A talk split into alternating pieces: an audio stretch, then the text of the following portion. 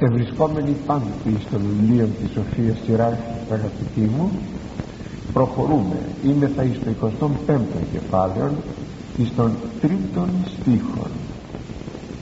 Λέγει εν νεότητη ους συναγίωχας και πως αν έβρεις εν το γύρα σου δηλαδή στη νεότητά σου ο ασύνετε γέροντα δεν μάζεψε σοφία. Και πως θα ήταν δυνατόν να τη βρεις τώρα στα γυρατιά σου;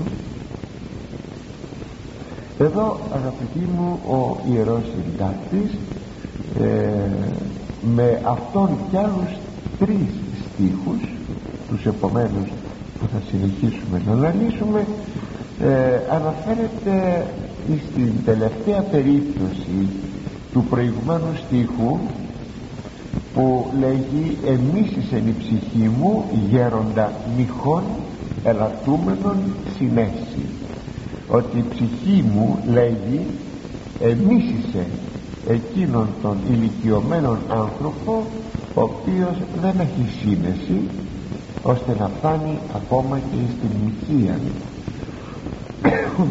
το θέμα της συνέσεως και της εγκρατείας και της σοφίας και της σοβαρότητος ξεκινάει βέβαια από τα παιδικά νεανικά χρόνια. Ε, αν αυτά τα γόνιμα χρόνια δεν αξιοποιηθούν όπως μας λέγει ο στίχος που τώρα διαβάσαμε τότε τα γεροντικά μας χρόνια δεν αξιοποιούν τίποτα.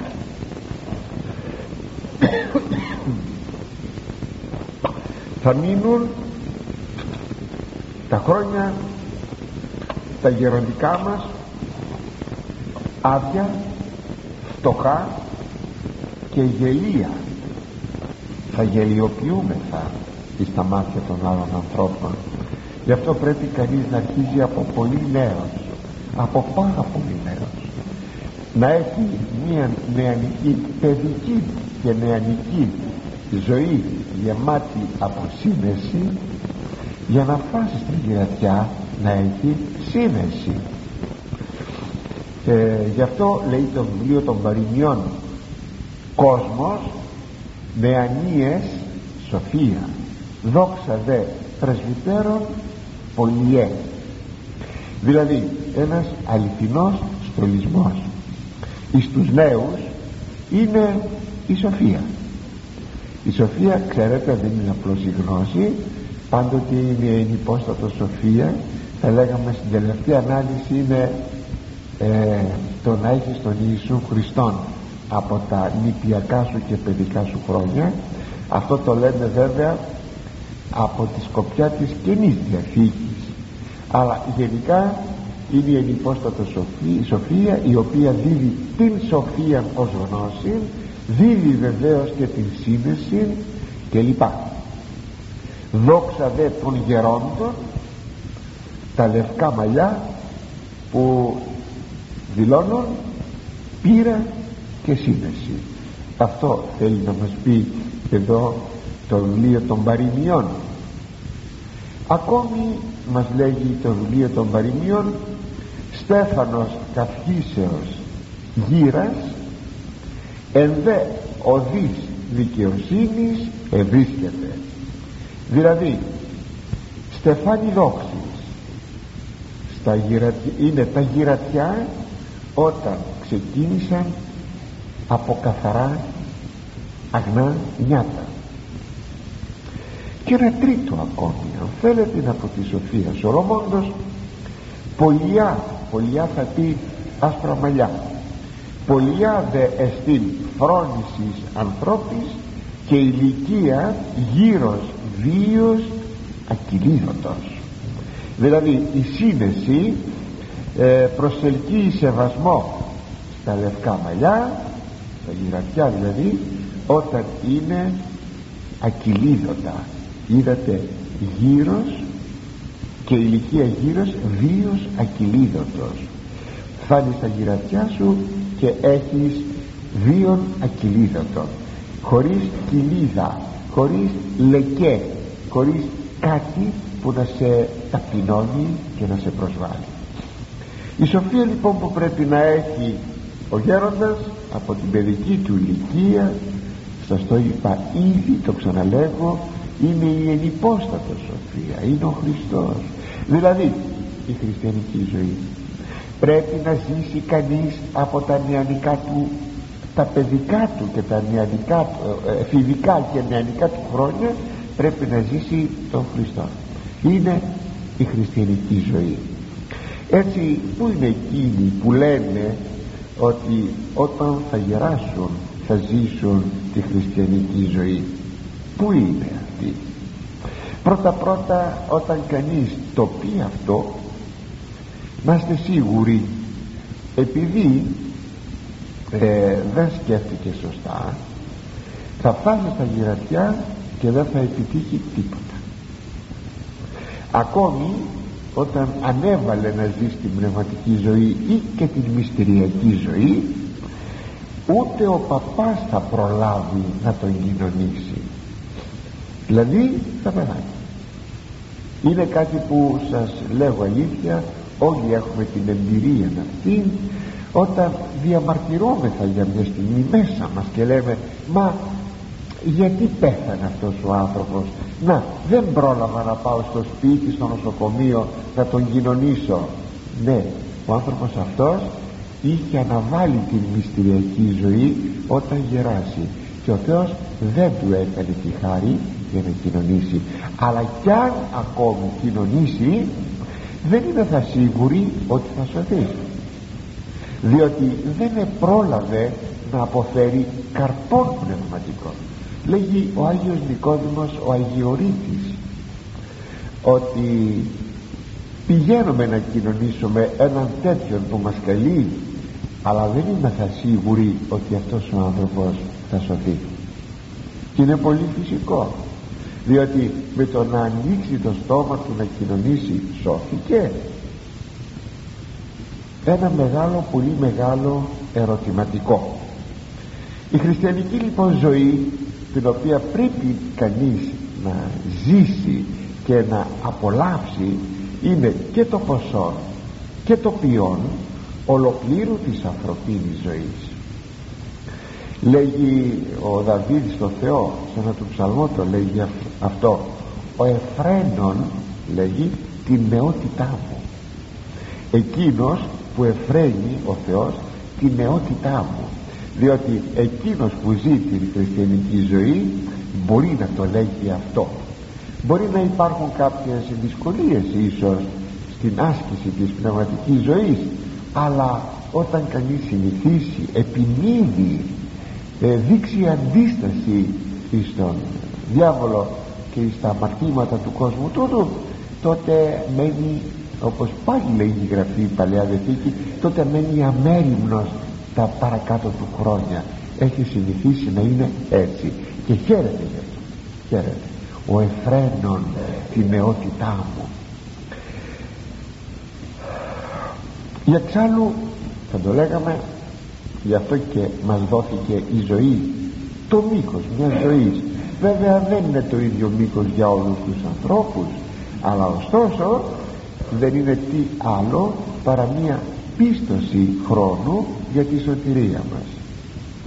Δεν μπορούμε λοιπόν να πούμε ότι τώρα εγώ θα ζήσω θα διασκεδάσω τη ζωή μου αμφιβόλου ποιότητος διασκέδασης. Βεβαίως αναμφισβήτητα. Και όταν γεράσω θα μετανοήσω. Θα και τα λοιπά. Όχι. Όχι. Η ζωή αυτή είναι τόσο ε, ρυθμισμένη από το Θεό για να έχουμε καρπών μετανοίας και πίστεως και σωτηρίας. Ναι αυτή είναι η ζωή μας. Μια πίστοση σωτηρίας. Και επειδή πολλοί ιστερόβουλα σκέπτονται ότι προηγουμένως σας είπα που δεν τους προλαβαίνουμε να τους κοινωνήσουμε. Γι' αυτό όταν έλθουν τα γυρατεία δεν υπάρχει σε αυτούς καμία μα καμία αλλαγή. Γι' αυτό λέγει και η λαϊκή παροιμία σας την έλεγα μου φαίνεται και την περασμένη φορά είδες τρελό γέρο ήταν από τα νιάτα του δηλαδή είδες άνθρωπο γέρο ηλικιωμένο μυχών, μπερμπάνι κλπ. Ήταν από τα νιάτα του. Δεν εφρόντισε να διορθωθεί. Είναι κρίμα είναι κρίμα γιατί κανείς έτσι χάνεται συνεπώς οι άνθρωποι αυτοί που έτσι σκέπτονται υστερόβουλα όπως σας είπα μένουν αμετανόητοι. Και οι ίδιοι χωρίς για αυτούς να υπάρχει κάποια βελτίωση. Και προχωρούμε στον επόμενο στίχο σας είπα είναι τέσσερις οι στίχοι που δίνουν μία απάντηση ότι εμίσησε η ψυχή μου τον ε, ηλικιωμένον άνθρωπο που στάθηκε μοιχός και ασύνετος. Εδώ βέβαια προβάλλει την θετική νόψη ότι ο ηλικιωμένος άνθρωπος είναι πολύ ωραίος θαυμάσιος όταν ζει συνετή ζωή. Λέγει λοιπόν ο τέταρτος ο επόμενος δηλαδή στίχος ως ωραίων πολιές κρίσεις και πρεσβυτέρης επιγνώνε βουλή. Δηλαδή πόσο ωραίο πράγμα είναι και ταιριαστό στα άσπρα μαλλιά του ηλικιωμένου η συνετή κρίση και εις τους πρεσβυτέρους κατά την ηλικία η γνώση της καλής συμβουλής εδώ όπως βλέπουμε αυτά τα χωρία πρώτο είναι αυτό μετά, το, μετά τα, τα τρία τώρα που έρχονται το δεύτερο από τα τέσσερα και σας είπα απαντούν απαντούν απαντά ο Ιερός Συγγραφεύς ε, σε αυτό το πράγμα που εμίσησε η ψυχή του. Έτσι αναφέρονται θέσεις τιμής και δόξης για τον ηλικιωμένο άνθρωπο ε, όπως είναι η κρίση δηλαδή να έχει σωστή κρίση η σοφία η βουλή ε, το σωστό διανόημα η σωστή σκέψη η πολυπηρία και ουσιαστικά που όλα αυτά που σας είπα είναι συνώνυμα. Ας το πούμε έτσι. Εδώ που λέγει ε, πολιές δυτική, ε, δοτική πληθυντικού και πρεσβυτέρης είναι σχήμα ενδιαδεί συνηθέστατο στην εβραϊκή φιλολογία. Ξαναδιαβάζω το χωρίο. Ως ωραίων πολιές τα σπραμαλιά και πρεσβυτέρης επιγνώνε βουλή και τα λοιπά το πολιές και πρεσβυτέρης είναι ενδιαδεί είναι το ίδιο πράγμα ε, με δύο εκφράσεις. Σας είπα είναι ε, συνηθέστατο ε, έτσι, σχήμα της εβραϊκής φιλολογίας. Και θέλει να πει ότι ωραίο ταιριαστό στον ηλικιωμένο άνθρωπο είναι η συνετή κρίση και η γνώση μιας καλής συμβουλής. Το να δώσεις μια καλή συμβουλή και άλλος να την εστερνιστεί και να την εφαρμόσει. Χαίρεσαι ότι είπες μια καλή συμβουλή και ο άλλος ε, οικοδομείται. Τότε αυτό βέβαια για τον ηλικιωμένο άνθρωπο είναι μία δόξα αμφισβήτητα. Ακόμη οι ηλικιωμένοι άνθρωποι που έχουν σύνεση είναι χρήσιμοι παντού. Είναι καταρχάς στο οικογενειακό τους περιβάλλον. Το να πει ο παππούς στο, στα εγγονάκια του μια καλή συμβουλή είναι πολύ σπουδαίο αλλά και στο ευρύτερο περιβάλλον. Ακόμα η σύνεση και η καλή συμβουλή στηρίζεται ε, στα εξής πραγματάκια. Πρώτον όταν υπάρχει εκ μέρους του ηλικιωμένου ανθρώπου μία διαρκής ενημέρωσης στα σύγχρονα προβλήματα ή στα προβλήματα της εποχής της κάθε εποχής και θέματα επί παντός επιστητού.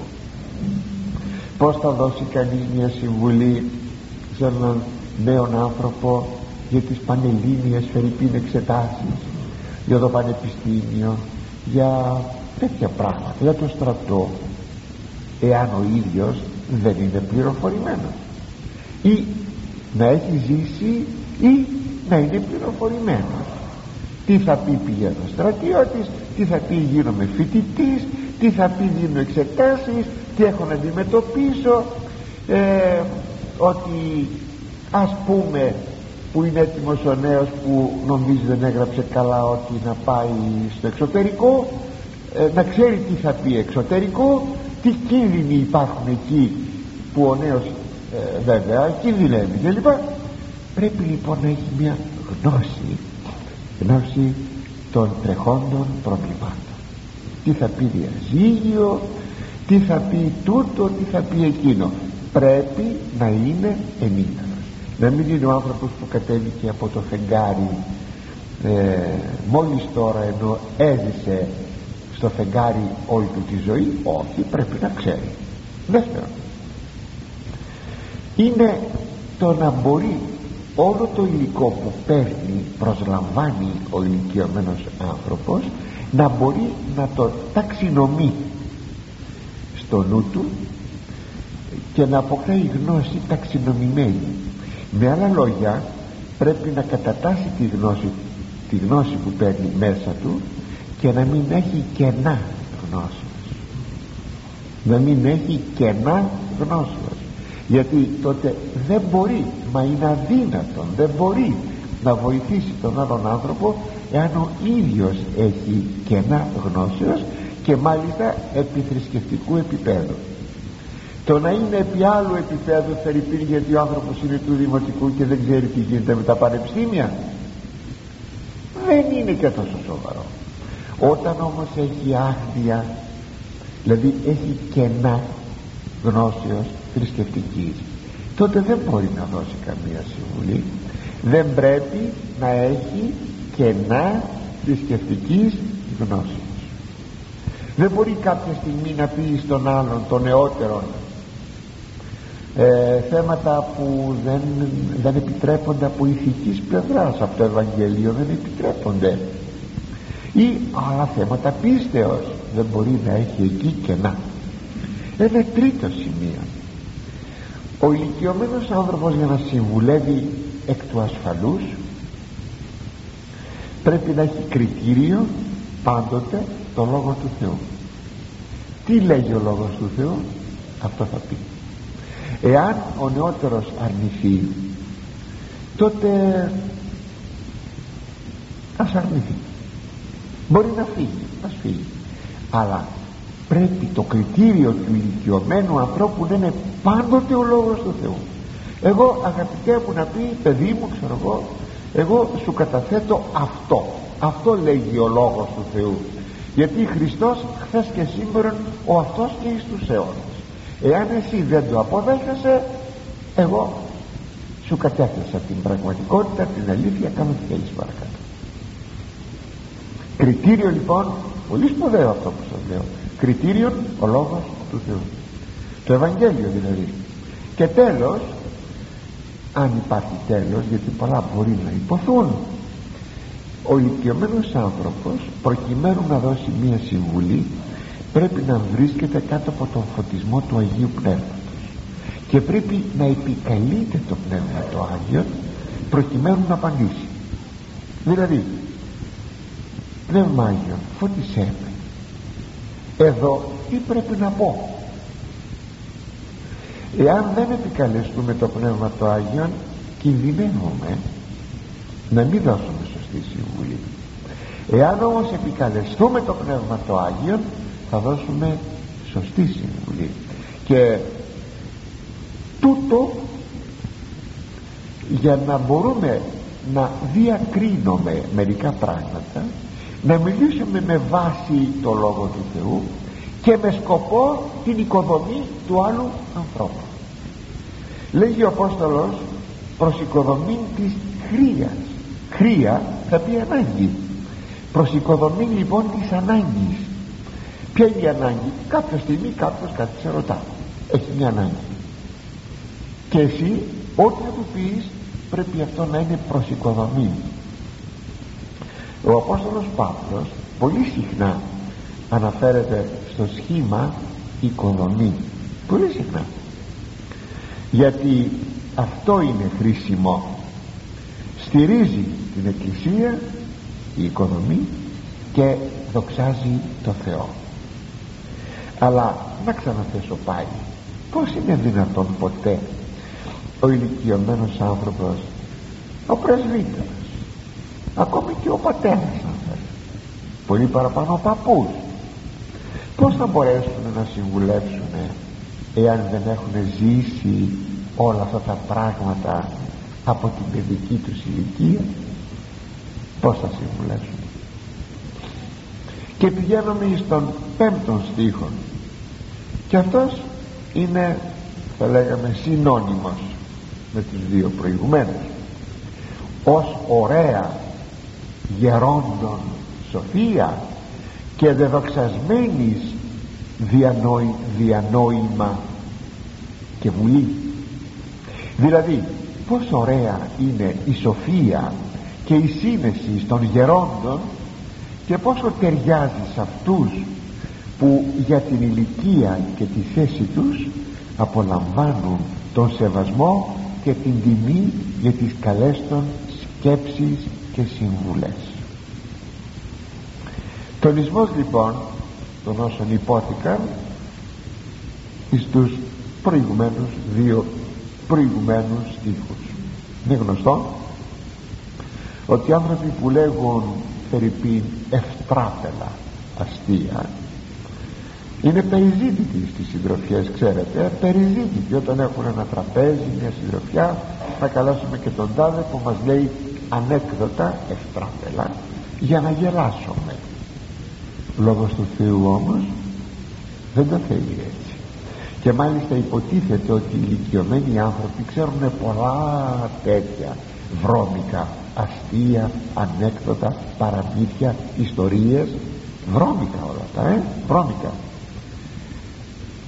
Εκεί θα σταθούμε στον ηλικιωμένο άνθρωπο που λέει τέτοια και σε τι θα οικοδομηθούμε. Λέει ο λόγος του Θεού λοιπόν το εξής πάσα ακαθαρσία λέει ο Απόστολος Παύλος. Μη δε ονομαζέστο εν ούτε καν να αναφέρεται το τέμε αλφαγιώτα ούτε καν να αναφέρεται πάσα ακαθαρσία. Καθώς πρέπει Αγίης καθώς πρέπει στους Αγίους ανθρώπους διότι ο χριστιανός έχει και το όνομα Άγιος. Και εσχρότης και μορολογία ή ευτραπελία. Είδατε; Εσχρά πράγματα. Ή μωρά πράγματα. Μορολογίες, ανοησίες, βλακίες. Ή ευτράπελα πράγματα. Ή ευτραπελία. Τα ούκανη κοντά εκείνα που δεν ταιριάζουν δεν πρέπει να λέγονται αλλά μάλλον ευχαριστία λέει Εφεσίους 5,4 και μάλιστα μια που ανέφερε για το θέμα της ευτραπελίας βρήκα συμπτωματικά βρήκα ε, το εξής ένα βιβλίο. Ευτραπελία μορολογία κουφώτης απεδευσία παρά το ευτρέπεστε των λόγων ήρυτε τι είναι η ευτραπελία; Είναι λέει η μορολογία. Ο Χριστός μας είπε για κάθε μωρό λόγο θα δώσουμε λόγο για κάθε αργό λόγο θα δώσουμε λόγο. Κουφώτης ελαφρώτης α, κούφιος ελαφρύς κουβέντες δηλαδή της οκάς. Απεδευσία κάτι που ε, φανερώνει τον απέδευτον άνθρωπο τον αμόρφωτο άνθρωπο. Γιατί άμα σου λέει χοντρά πράγματα βρώμικα πράγματα ε, δεν είναι απέδευτος άνθρωπος. Παρά το ευτρέπεστε από που βγαίνει το ευτραπελία από το ευκόλος τρέπεστε. Το στέλνει αλφαγιώτα απαρέμφατο δηλαδή ε, ήρυτε έχει υποθεί. Δηλαδή αυτό λέγεται από την ευκολία με την οποία κανείς μπορεί να λέει κουβέντες απέδευτες μωρές κούφιες. Εν τούτης, δεν προτιμώνται οι σοφοί και συνετοί γέροντες προτιμούνται αυτοί. Οι ευτράπελοι γέροντες είναι δείγμα όντως μιας ασοφίας και μιας απεδευσίας ε, το βιβλίο γεροντικών όλοι το ξέρετε φυσικά γιατί ευτυχώς κυκλοφορεί πλούσια στην εποχή μας και διαβάζεται από πολλούς πολλούς ευτυχώς. Μάλιστα τελευταία είδα μια διαφήμιση ότι εκδίδεται εκδοθεί κάπως έτσι ένα βιβλίο γεροντικών για παιδιά και νέους. Δηλαδή θα ήταν μια επιλογή για τα παιδιά και τους νέους θα ήταν πολύ καλό διότι έτσι το παιδί αρχίζει να γίνεται συνετό από τα παιδικά του χρόνια. Να γίνεται παιδαριογέρον. Ναι, παιδαριογέρον ελέγεται για έναν ασκητή αυτό. Ήταν πολύ λέει παιδί πολύ νέος αλλά είχε γεροντική σκέψη. Δηλαδή όρημη συνετή σοφή. Έτσι τα παιδιά αν διαβάζουν τέτοια βιβλία δεν διαβάζουν τίποτα κανένα παλιό τίτλος κανένα γκαούρ ταρζάν σίγουρα παλιό τίτλος τώρα αυτά είναι ξεπερασμένα. Τώρα υπάρχουν άλλα τα οποία είναι ο Θεός μου φυλάει. Τότε γίνονται σιγά σιγά σοφά παιδιά συνα, συνετά παιδιά. Ε, γι' αυτό αυτή τη συλλογή των αποφθεγμάτων των πατέρων της ερήμου πρέπει να τη χρησιμοποιούμε. Πάντοτε. ε, δηλαδή όχι διαβάσαμε και το βγάλαμε το βιβλίο αυτό. Δεν είναι μυθιστόρημα. Ένα μυθιστόρημα ίσως να μην το ξαναδιαβάσουμε. Είναι όμως μερικά βιβλία τα οποία πρέπει να επανέρχονται στη γνώση μας διαρκώς. Ευκαιρός ακέρος όπως πιάνουμε την Αγία Γραφή έτσι μπορούμε να συμβουλευόμεθα και το γεροντικό δηλαδή να παίρνουμε εκεί συμβουλές από τη σοφία και την πείρα Αγίων ανθρώπων. Και πηγαίνουμε στο έκτον χωρίον το και τελευταίο που θέλει να καθορίσει το τι ποιος πρέπει να είναι ο ηλικιωμένος άνθρωπος. Στέφανος γερόντων πολυπηρία και το κάθιμα αυτόν φόβος Κυρίου. Δηλαδή στεφάνι λαμπρό για τους σοφούς γέροντες είναι η μεγάλη τους πείρα. Είδατε η πολυπηρία η μεγάλη τους πείρα. Και το καύχημά τους ο φόβος του Κυρίου από που απορρέει και η αρετή τους. Μπορούμε να πούμε όντως στεφάνι που κοσμεί τον ηλικιωμένο άνθρωπο και αυτή είναι η πολυπηρία. Δεν είναι πολύπυρος άνθρωπος. Δηλαδή να έχει δοκιμάσει τα ακίνδυνα ίσως με μια προσωπική πείρα τα επικίνδυνα να τα έχει δοκιμάσει θεωρητικός. Δεν είναι, δεν είναι απαραίτητο για να δω πως κανείς άμα φυτέψει μια, μια σφαίρα ε, στο κεφάλι του τι θα είναι προφανώς έτσι πως θα ήταν δυνατόν να το ξέρω μετά παρακάτω. Πάει πέθανα τελείωσα. Είναι μερικά πράγματα τα οποία δεν δοκιμάζονται. Τα έχουν δοκιμάσει οι άλλοι. Και έτσι με την πείρα την πρακτική των άλλων μπορούμε εμείς να ξέρουμε πολλά πράγματα. Η πείρα μας αυτή βεβαίως θα είναι θεωρητική. Έχουμε δει τα αποτελέσματα που οι άλλοι δοκίμασαν τούτο ή εκείνο και τι έπαθαν. Είναι όμως και άλλα πράγματα τα οποία βεβαίως είναι μέσα στη ζωή μας και τα οποία επιτέλους δεν μας έκαναν να αμαρτήσουμε ούτε να μας ανατρέψουν τι είναι η πείρα; Είναι η δοκιμή. Η θεωρητική. Ή η πρακτική μιας ολοκλήρου ζωής αν επί παραδείγματι περάσαμε από την κατοχή ζήσαμε και πεινάσαμε. Αυτό δεν είναι μια εμπειρία. Αν περάσουμε μια πολεμική σύραξη είτε είμαι θα παιδιά είτε είμαι θα στρατιώτες αυτό δεν είναι μια εμπειρία της ζωής. Εκεί μπορούμε πολλά πράγματα να πούμε. Εγώ μικρός άκουγα τους μικρασιάτες που διηγούνται τα της καταστροφής της Μικράς Ασίας άκουγα άκουγα άκουγα άπλιστα θυμάμαι όλα εκείνα που τα άκουγα. Ή εκείνοι που πήγαν στρατιώτες τότε στη Μικρά Ασία και είχαμε μετά τη φοβερή καταστροφή. Άκουγα άπλιστα αυτά δεν παρέχουν μία εμπειρία. Εάν επί παραδείγματι πήραμε το μαθημά μας όσοι πήραν το μαθημά τους στην κατοχή γιατί πολλοί δεν έβαλαν μυαλό ότι πρέπει να έχουμε λιτότητα. Ισοβίως λιτότητα. Όχι να πεινάμε αλλά να μην σπαταλάμε. Και ότι αν θέλουμε να έχουμε μια σταθερότητα οικονομική στο σπίτι μας έστω με εκείνο το λίγο μισθό μας όποιος και να είναι τα μικρά μας έσοδα αυτό δεν είναι αποτέλεσμα μιας πείρας.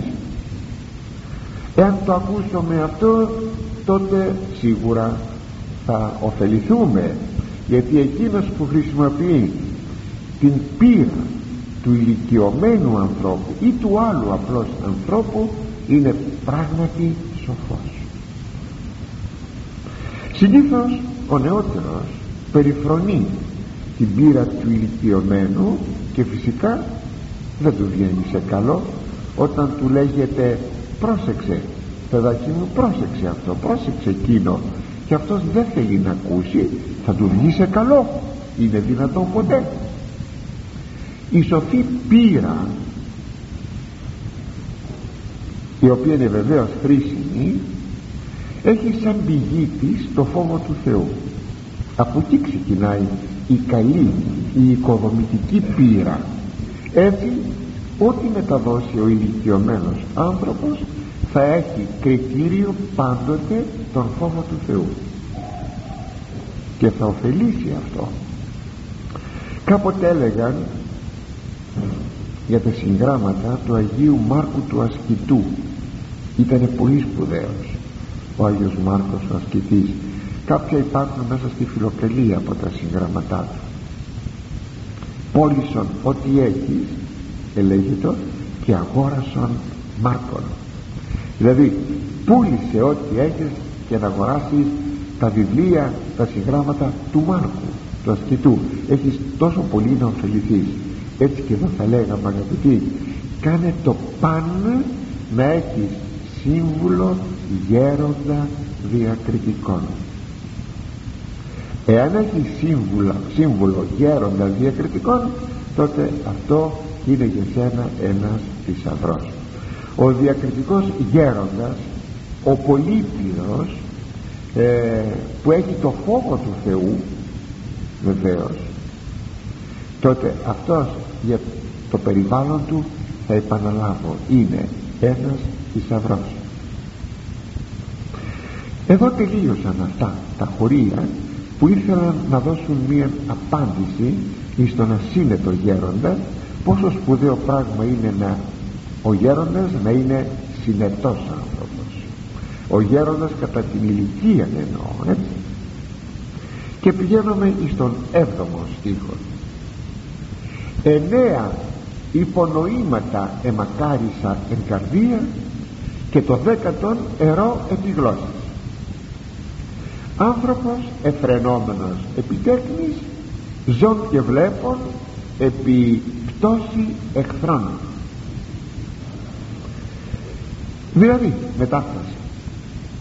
Εννέα πράγματα έβαλα με το νου μου και τα εμακάρισα μέσα στην καρδιά μου. Και το δέκατο θα το πω με τη γλώσσα φανερά. Πρώτον ευτυχής είναι ο άνθρωπος που εφραίνεται από τα καλά του παιδιά. Και δεύτερον ευτυχής είναι εκείνος που ζει αρκετά χρόνια για να δει την πτώση των εχθρών του. Εδώ ο Ιερός Συντάκτης αλλάζει θέμα. Αναφέρεται σε δέκα ευχάριστα πράγματα που βέβαια δίδουν ευτυχία στον άνθρωπο και τα οποία ε, βέβαια συνεχίζουν και στα επόμενα χωρία. Εδώ ανέφερε μόνο δύο στο χωρίο που σας διάβασα. Είπε ότι είναι δέκα αυτά τα πολύ ευχάριστα τα οποία βέβαια κάνουν μακαριστό έναν άνθρωπο εάν αυτά τα μετέρχεται ε, ας τα δούμε αυτά από κάπως πιο κοντά. Πρώτον δηλαδή το πρώτον το, ένα νηστίγιο από το χωρίο που σας διάβασα. Άνθρωπος εφρενόμενος επιτέκνης είναι ευτυχής λέει ο άνθρωπος εκείνος ο οποίος χαίρεται για τα παιδιά του.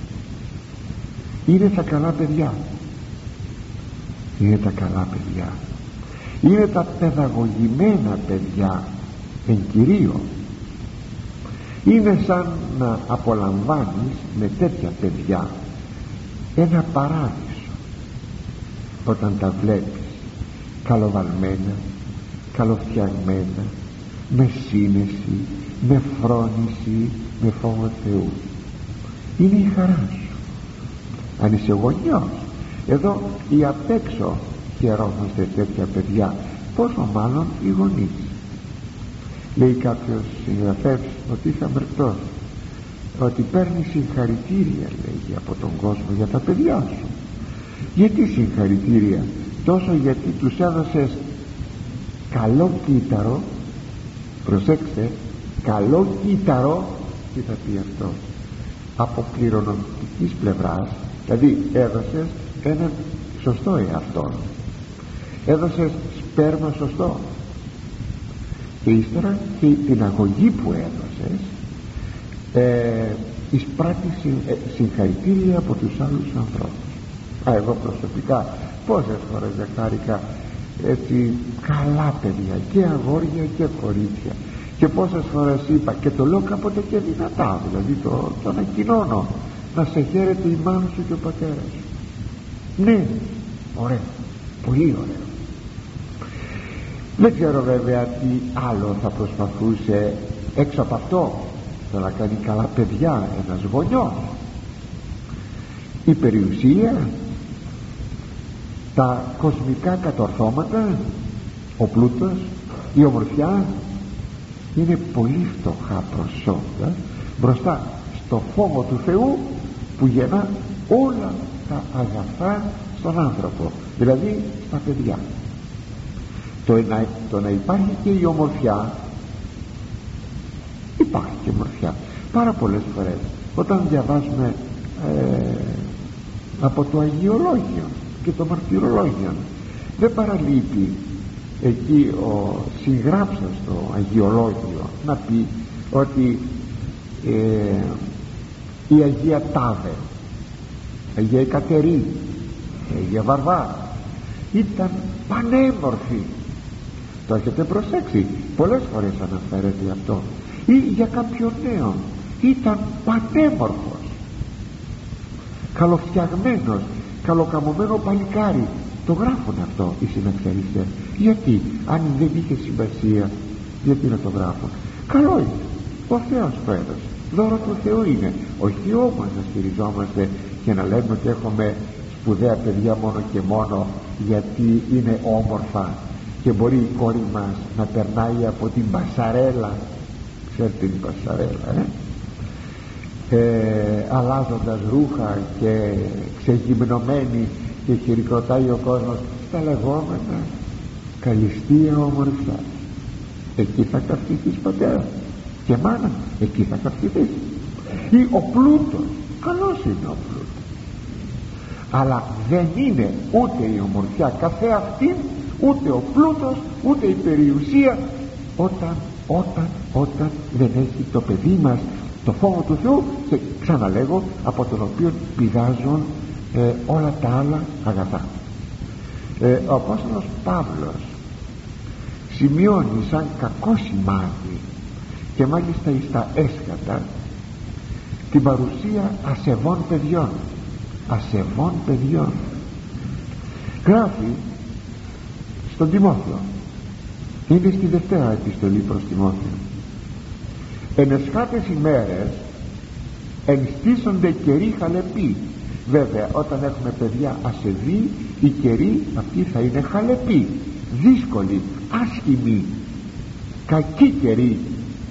Έσονται γάροι άνθρωποι φύλαυτοι μην ξεχνάμε ότι από την φυλαυτία ξεκινάει ο ορμαθός όλων των κακιών. Και η φυλαυτία είναι αυτό που θέλω εγώ.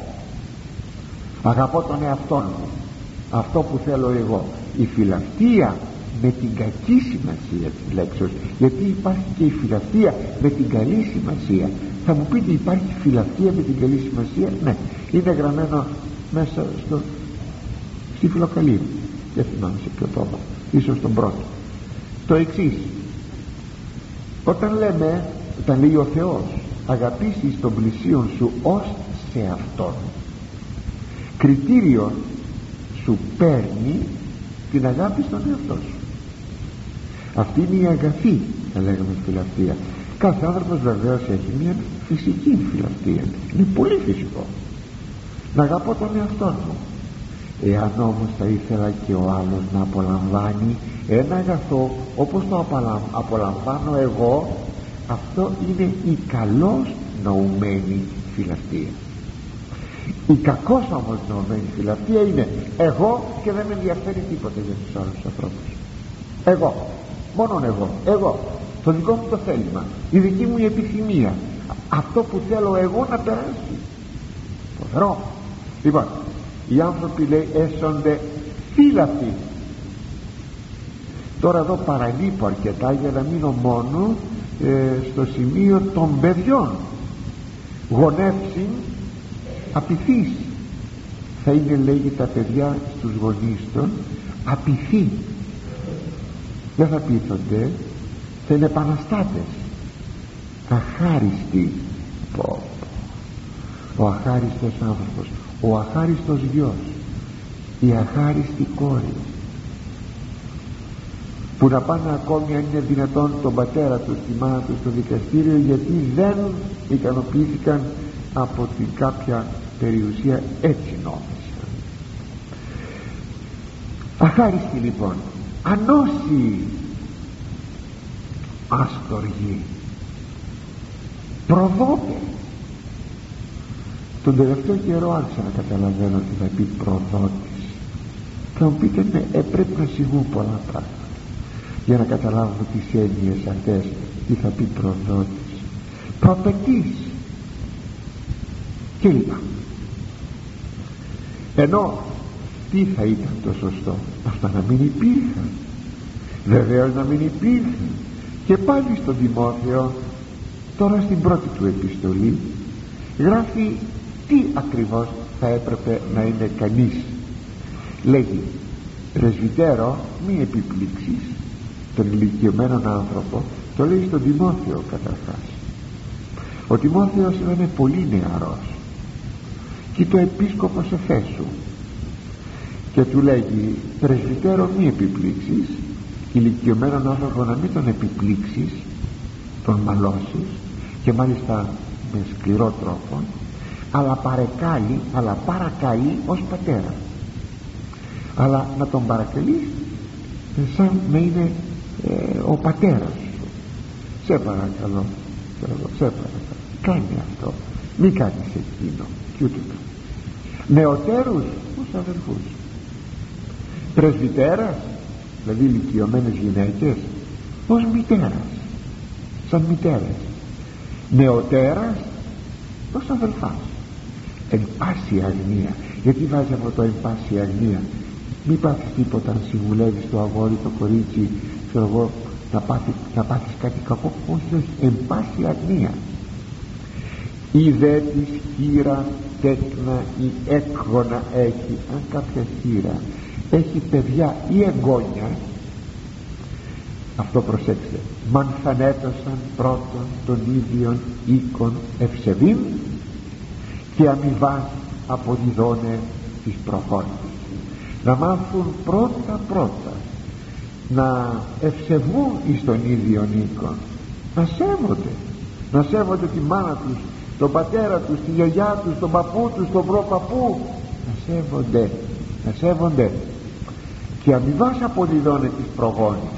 Ποιες είναι αυτές οι αμοιβές; Να γυροκομίσεις τον πατέρα σου την μητέρα σου. Να γυροκομίσεις τον παππού τη γιαγιά. Να τους προσέξεις. Να μην τους λείπει τίποτα. Να είναι ευχαριστημένοι. Τούτο γαρεστεί καλό και απόδεκτον ενώπιον του Θεού γιατί λέει αυτό είναι καλό και απόδεκτο στο Θεό. Το θέλει ο Θεός. Έτσι το θέλει. Και μάλιστα κάπου αλλού λέγει ότι είτε των ιδίων και μάλιστα των οικείων ου προνοεί την πίστη ήρνηται και έστι απίστους χείρων εκείνος που δεν φροντίζει για τους δικούς του αυτός είναι χειρότερος και από τους απίστους. Διότι εις τους απίστους βρίσκομαι πολλές φορές στοργή στους ειδωλολάτρας έχουμε πολύ ωραίες ιστορίες από τον αρχαίο κόσμο στοργή ιδιαίτερα στοργή προς τους γονείς. Ακόμη και τα πουλιά και τα ζώα έχουν μια στοργή στα μικρά τους. Μας διδάσκει αυτή η άλογος φύσης. Τα καλά παιδιά είναι το πρώτο πρόβλημα και το πρώτο μέλημα μιας οικογενείας που ξεκινά βέβαια την οικογενειακή της ζωή. Γι' αυτό πρέπει να ξεκινά ο γάμος με την ευλογία του Θεού και όχι βεβαίως με προγραμμιαίες σχέσεις γιατί τότε δεν μπορεί να έχει κανείς την ευλογία του Θεού αφού οι προγραμμιαίες σχέσεις είναι πορνεία και επισύρουν την οργή του Θεού. Αναμφισβήτητα και οι δύο σύζυγοι να έχουν φόβο Θεού που το κύτταρό τους να είναι ένθεο πολύ συχνά χρησιμοποιώ την κουβέντα μου ε, τη λέξη κύτταρο. Δηλαδή ε, λέμε το κύτταρο αυτού του ανθρώπου είναι αγαθό ή είναι κακορίζικο. Κάπως έτσι. Οι γονείς λοιπόν πρέπει να αποκτήσουν ένα ένθεο κύτταρο δηλαδή γεμάτο από Θεό για να μπορούν να κάνουν καλά παιδιά και να απολαμβάνουν μετά την, ε, την ομορφιά του έτσι έκαναν καλά παιδιά. Μόνον έτσι μπορούν να, έχουν την ελπίδα αγαπητοί μου να δουν τα καλά παιδιά. Μπορούσε για να πω και κάποια παραδείγματα να μην καμαρώνει προ Χριστού η Σολομονή τα 7 παλικάρια της έκανε 7 αγόρια. 7 αγόρια. Μπορούσε να μην τα καμαρώνει όταν το ένα μετά το άλλο έδιναν τη μαρτυρία του αληθινού Θεού και υφίσταντο μαρτυρικών θάνατων ευτυχισμένη η μητέρα Σολομονή. Μπορούσε η Ευνίκη στην Καινή Διαθήκη τώρα. Και η γιαγιά η μητέρα της Ευνίκης η Λοΐδα να μην χαίρονται των νεαρών Τιμόθεων όπως μεγάλωσε όπως Φερρυπίν ε, του γράφει ο Παύλος του Τιμοθέου ότι από βρέφους τα ιερά, τα ιερά γράμματα γνωρίζεις. Εγνώριζε τη γραφή από βρέφους πρέπει να πω ότι μέχρι πέντε χρονών το παιδάκι το βρέφος. Μετά τα πέντε το παιδίον παιδί. Συνεπώς αχ αυτές οι ευλογημένες γυναίκες η μητέρα και η γιαγιά όταν έβαζαν μπροστά το Λόγο του Θεού στο παιδάκι στο παιδάκι και εγγονάκι να μελετήσει το Λόγο του Θεού. Άρα γιατί το ξέραν; Ότι θα μπορούσε να γίνει ο μεγάλος Τιμόθεος ο πιο ο πιο ε, σωστός ακόλουθος του Παύλου στο Ευαγγέλιο. Ετοίμασαν αυτό το παιδάκι για το Ευαγγέλιο. Έτσι θα λέγαμε ε, μεγαλώνουν τα παιδιά τους και χαίρονται για τα παιδιά τους. Δεν είναι όμως μόνο τα σαλτικά παιδιά είναι και οι γονείς που χαίρονται οι γονείς είναι και τα πνευματικά παιδιά που μπορεί κανείς να χαίρεται όταν μεγαλώνει ένα παιδί πνευματικά.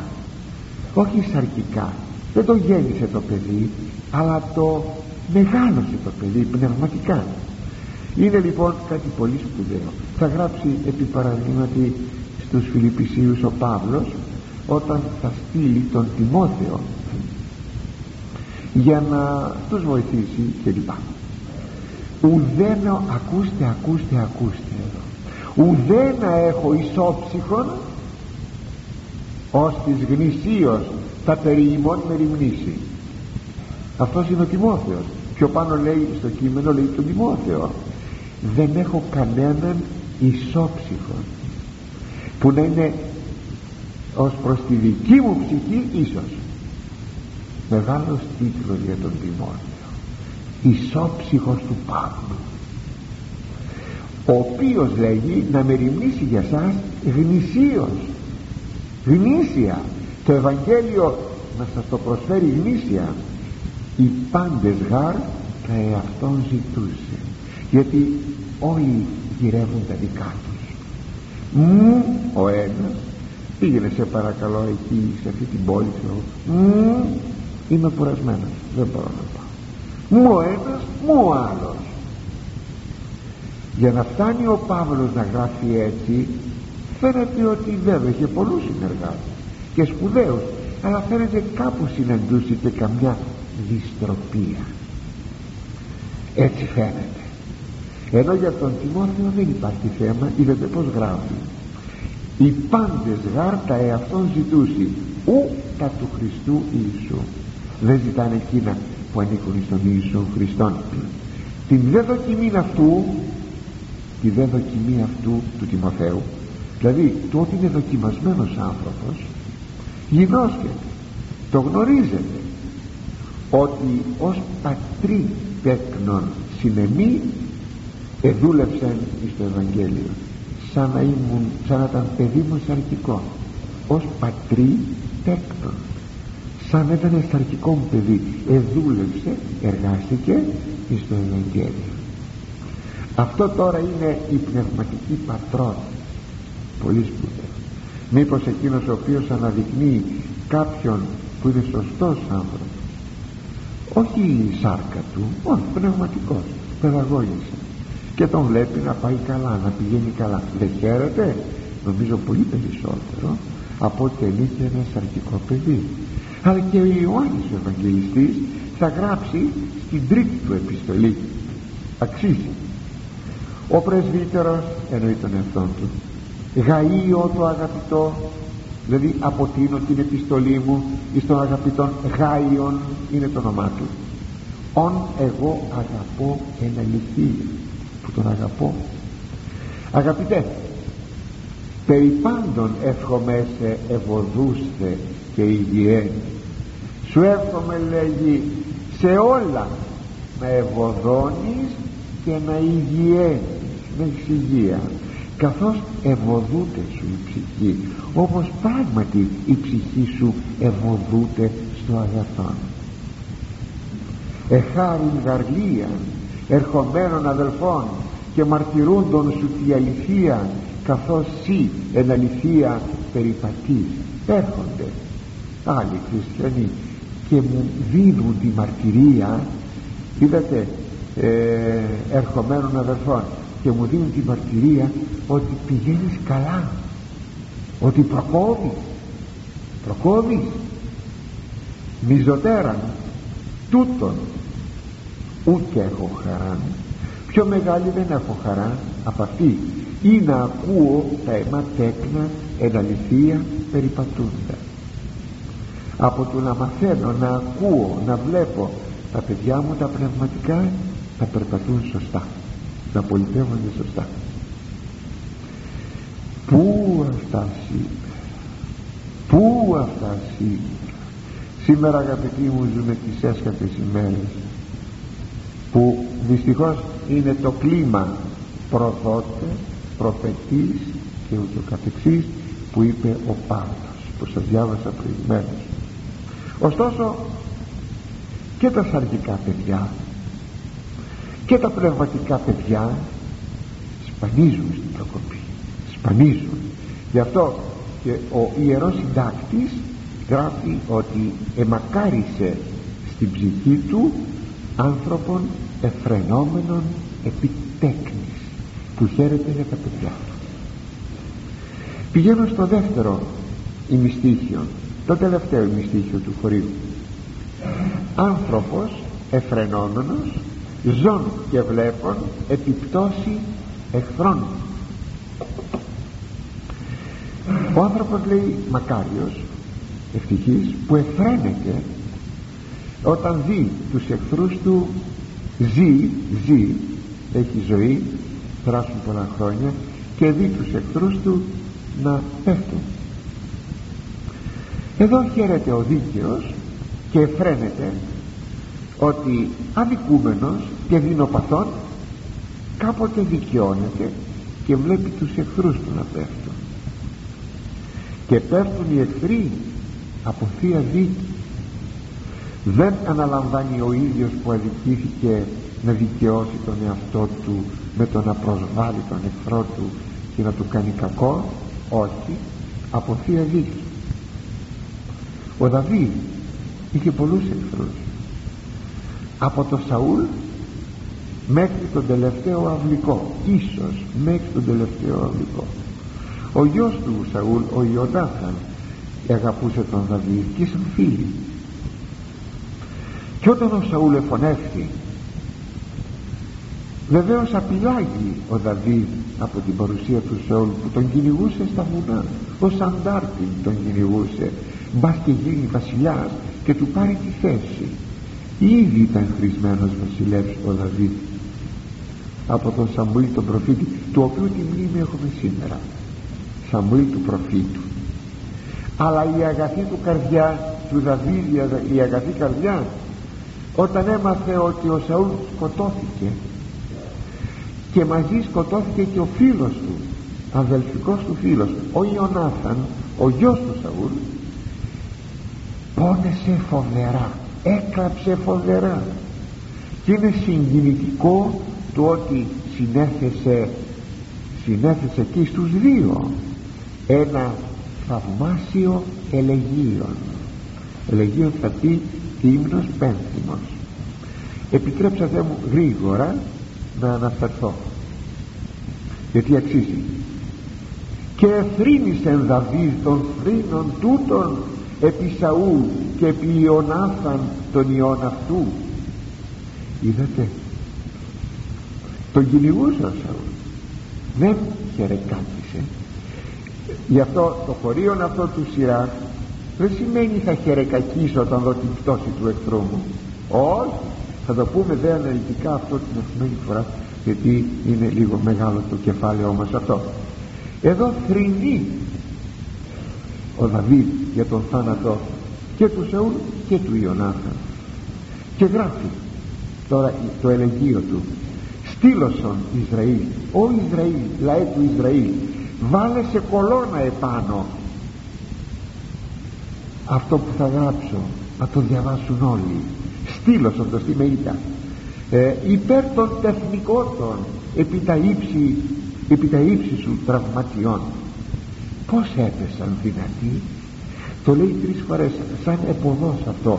Πως έπεσαν οι δυνατοί οι σπουδαίοι Σαούλ και Ιωνάθαν οι αγαπημένοι και ωραίοι ου δια και χωρισμένοι δεν χώρισαν. Ευπρεπείς εν τη ζωή αυτών και εν το θανάτο αυτών ου διαχωρίστησαν δεν χώρισαν και το θάνατο υπέρ αετούς κούφι. Ήσαν πιο ελαφρύς το φρύς με ψιλογιώτα πιο ελαφρύς και από τους αετούς στο πεταγμά τους. Και όμως ο Σαούλ κυνηγούσε τον Δαβίδ. Και υπερλέοντας εκρατεώθησαν και στάθηκαν κρατεοί πιο πάνω και από τα λεοντάρια. Πως έπεσαν δυνατοί εν μέσω πολέμου; Αλγό επισή αναφέρεται στον Ιωνάθαν αδελφέ μου Ιωνάθαν αλγό πονάω σε σένα. Αγαπητέ μου Ιωνάθαν ωραιώθης μης σφούδρα στάθηκες πολύ ωραίος για μένα. Εθαυμαστώθη η αγάπησή σου εμή υπεραγάπηση γυναικών. Σε αγάπησα πιο πολύ από ό,τι θα αγαπούσε κανείς μια γυναίκα. Πως έπεσαν δηλαδή; Το λέει τρίτη φορά ο Δαβίδ απειλάγει ασφαλώς από την παρουσία του Σαούλ και έγινε βασιλιάς. Αλλά δεν χαιρεκάτησε για την πτώση του Σαούλ. Αυτή είναι η σπουδαίη αυτό είναι το πνεύμα του χωρίου που λέγει εδώ ο σοφός σειρά αλλά έχουμε κι άλλα να πούμε πάνω ακριβώς σε αυτό το χωρίο. Ευχαριστώ που με ακούσατε. Την ερχομένη τρίτη πρώτο Θεός